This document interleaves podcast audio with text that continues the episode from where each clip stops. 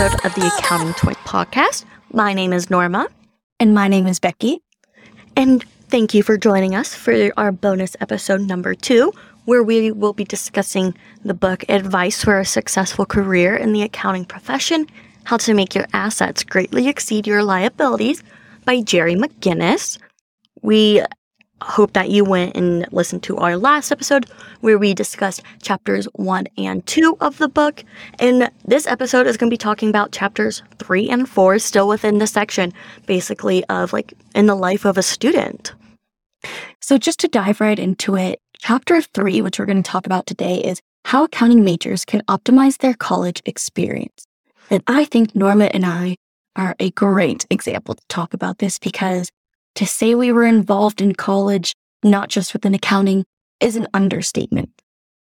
Yeah, we did so many different things, but we really, at least within this chapter, we wanted to mention what we thought were the most important, like tips or things to do during your college career in order to make sure that you really are using all the resources given to you. So, the first advice in the first like mini section of this chapter is be aware of potential employer recruiting cycles. This is a huge, huge, huge one because they start so early. So, like, you could already be out of the game before you even know it. And I don't mean to say that in a bad way. I'm just trying to say, like, they do start so early that you need to get ahead of the game. So, for example, in our sophomore year, we were doing our admissions with excellence interviews into the Eller College of Management and we were interviewing with actual people and recruiters from firms. And afterwards, there was an ac- accounting career fair, and we just went to it in the sense we thought, okay, well, we'll just like get cozy with these recruiters and talk to them and learn more about the companies. And then lo and behold, we were talking with one of the firms and wanted to apply for an externship which is different than an internship. But when we applied for the externship, we were also taken into consideration for an internship. And we got internships quite literally 14 months in advance. Yeah. And that's not just a special circumstance that Norm and I happen to be in. That's so many people that we know have internships scheduled between 8 to 12, even 16 months in advance. So if there's one huge piece of advice out of anything, normally I'll talk about this episode, get ahead of the game. Start going to recruiting fairs, start reaching out on LinkedIn, go to your career advisors and be aware of their recruiting cycles. Because you, if you want to be able to do this accounting career, you need to be able to find an internship. You need to be able to find an externship and those things get offered out very early. And once they're closed, they might be closed for a while. Yeah, so for example, again in my in my senior year of college, I had just finished my in- first internship with one firm. It was probably August or September where I decided I might want to look into a different firm. I applied in August, got an interview in September, got an offer in late October, early November. That was incredibly, incredibly late to be looking for an internship for the summer of 2022. Agreed. So even just comparing it to other business majors or even just other majors, like my roommate, he got um, an engineering job literally three months before graduation. My friend got a job at Snapchat within five months of graduation. But honestly, the majority of the time, especially if you're doing public accounting, you need them at least six to 12 months in advance. Agreed. Like for me, like we've discussed in the regular podcast, when I had my quarter life breakdown and I rescinded my public offer and I applied for private job, I got that in December. How was I able to pull that off and get a job offer in December to start in July? No clue. That is so unheard of. And I just happened to be super, super lucky in that. And I'm so grateful because it's an amazing job. But back to the point, just get, know what you're doing, get ahead of the schedule. If you want this, you need to be proactive. Yes, even if you're skeptical if you want to do accounting or if you want to do public or private accounting, still make the best of the moment and try to get ahead of schedule or ahead of the curve, even if you're not sure, because you can always deny the offer or rescind the offer. But at least you were prepared in case you actually decided to do that. So just be aware of the recruiting cycle. And then one thing we wish we had done in college is join an accounting society or its equivalent. For example, a huge well-known well-known one is Beta Alpha Psi. So Rebecca and I were so busy in college within Greek life and extracurriculars and honor societies that we did not join an accounting society just because we were so busy. But looking back now, we wish we would have. I agree. It would have gotten us really in touch with the accounting profession of an early, I wouldn't say an early age, but an early grade, I guess you would say. Yeah, and especially if you're still trying to decide if you want to do accounting, a lot of there can be business fraternities, so you can learn more specifically about each major, or you can join an accounting society in general if you think that you want to be an accountant. And it just seems so interesting. So I know Becky and I don't have a lot of experience to talk about this, but for example, like one of my friends, Kyle, he was in a business fraternity and learned a lot about different majors. And even though he's a grad student now, he's still involved within the fraternity almost as like an advisor in a sense. So if you have the time, definitely do it. Definitely recommend it. Exactly. And it not only teaches you about accounting, but it teaches you how to be a business professional, gives you interview skills. It gives you so many just professional tips that something like this really could have helped Norma in a way. Not that we like needed a ton of help, but it could have just put us one step in front of everybody else more than we were. So something we wish we had done, we're we are in a good place without it, but it really could have just been another resume booster and something internally that helped us so much.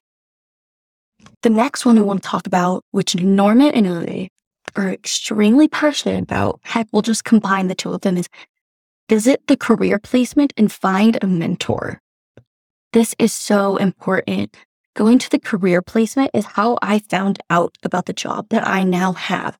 Your career advisor is there to help you when you are looking for an internship or a job, or heck, you don't even know what type of major you want to do or what job you want to have.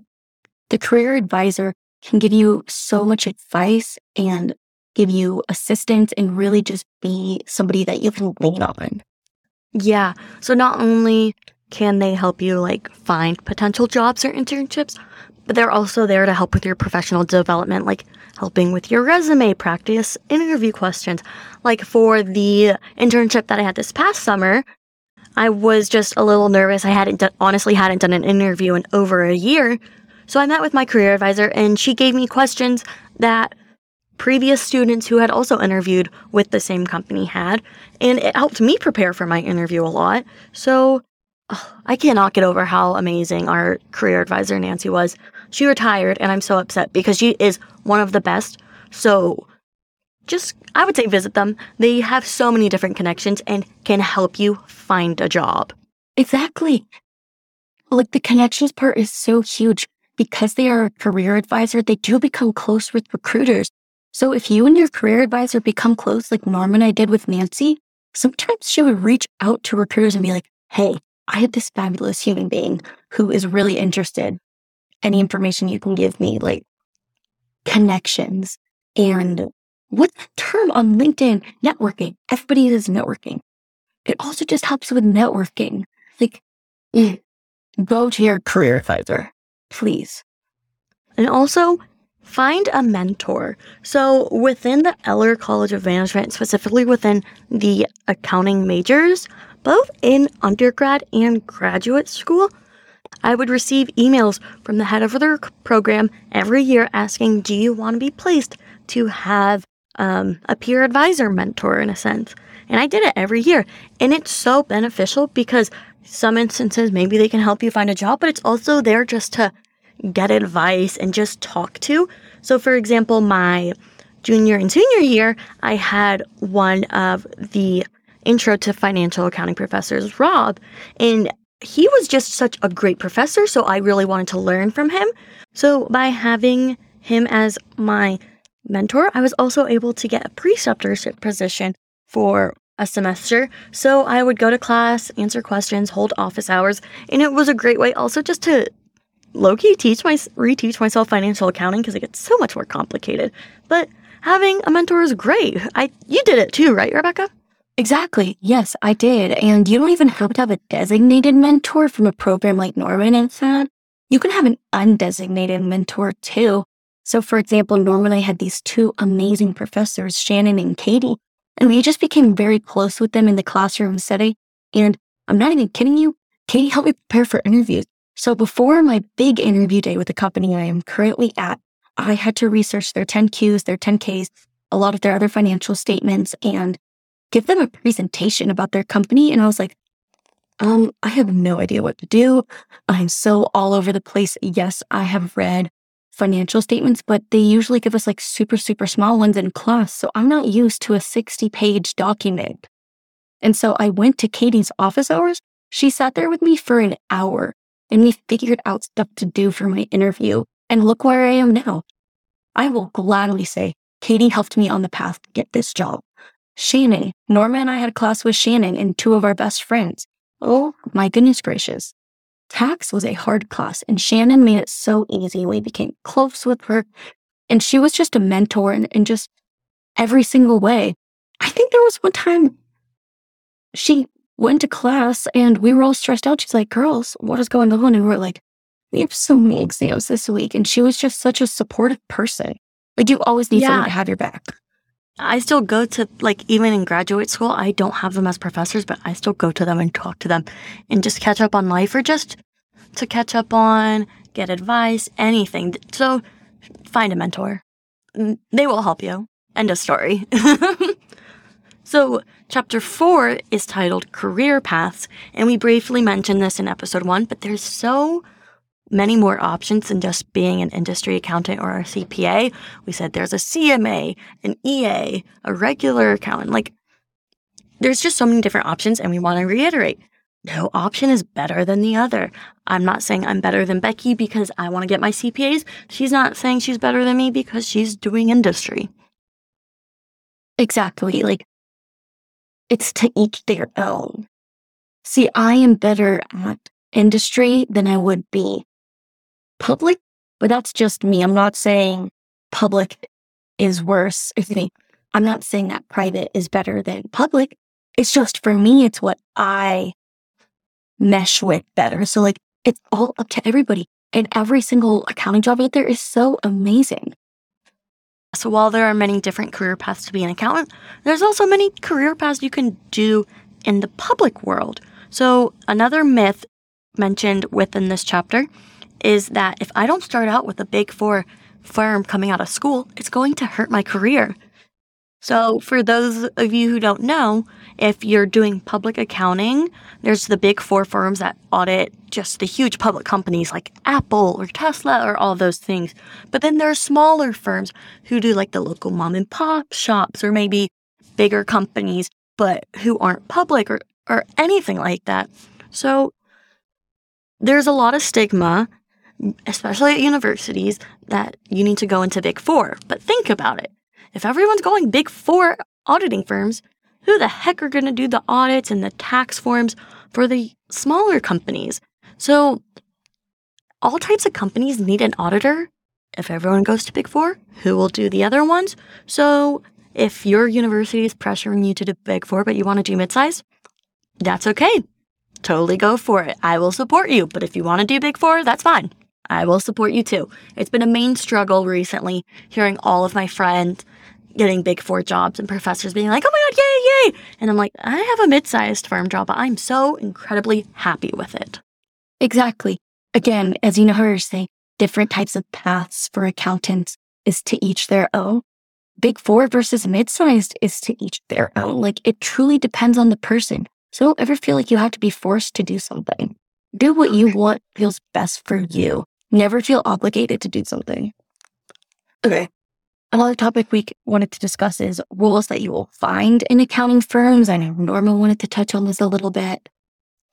So, personally, I don't know to a certain extent what all roles do within an accounting firm, but this section I found interesting because I don't really know anything. Like, yes, I know that there are associates, senior associates, seniors, managers, experienced managers, partners, but I don't know essentially what their job does. I just know their title. So this section within the book talks about the different tasks that these uh, different roles do. So I would definitely hope that you have the book with you and can go look at these different types because I know looking at it, oh my gosh, I really am interested in what a senior and what a manager has to do. Who knows if I want to be a partner? That's like looking too far in advance, but we'll see. So I would definitely just go look at that. I don't even know what I'm having for dinner tonight. I couldn't look that far ahead if I wanted to. Anyways, opportunities in an industry accounting and roles that you can find there, there are also so many. General ledger, SEC filing, revenue accounting, cost accounting. Like you could be the one who's like, for example, as we all know, I work for Axon and tasers and body cams. For cost accounting, you have to figure out how much it makes to build a taser. If there are ways you can lessen that those costs for revenue accounting, where I'm doing journal entries, warranties, and processing for SEC filing, you're really big when the end of the quarter comes and you have to get those financial statements out. There's so many things that you can do within industry accounting. So everybody's like, oh, I'm just an accountant. Great. What part of that are you doing? Like I'm doing revenue accounting right now. Some people are doing general ledger and SEC. There's so many opportunities under the term accounting. Accounting is the umbrella and there's so many things under it. Yeah. And then there's also a different career path if you want to do academia. So obviously someone is going to have to teach accounting. Like how would we be here today if we didn't know? So perhaps you realize, oh my gosh, I want to do accounting, whether it's public or private. And then a few years down the line, you're like, you know what? I want to teach someone how to be an accountant. You can do that. So when I was with my mentor, Jeremy, a few weeks ago, he was saying like, Norma, would you like be interested in like getting your PhD, teaching classes, all that stuff? Like just purely thinking.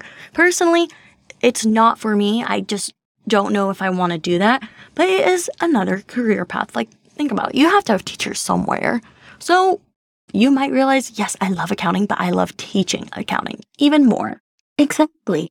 I think what Nolan and I are pretty much trying to say here is there are so many different needs for so many different types of accountants. So don't feel like you have to follow the mainstream way. Follow your heart. It beats for you. Yeah. Nonetheless, like we we said in episode one too, no accounting profession or career is the correct choice or the best choice. It's whatever you want to do. So just think about that going forward. Obviously, I will state this again, there's so many other topics that this book talks about, which is great. So go and buy that copy if you haven't already. There's a link in the show notes below and just read about the different ways to be an accountant and all that all that fun stuff. We hope you can join us for episode 3 where we're going to be talking about chapters 5 and 6 of the book and that that'll be the end of section 1 and then we'll move to being a professional. Exactly. So thank you for listening. We're so glad you guys are joining us as we delve inside of the book, and we'll catch you on the flip side.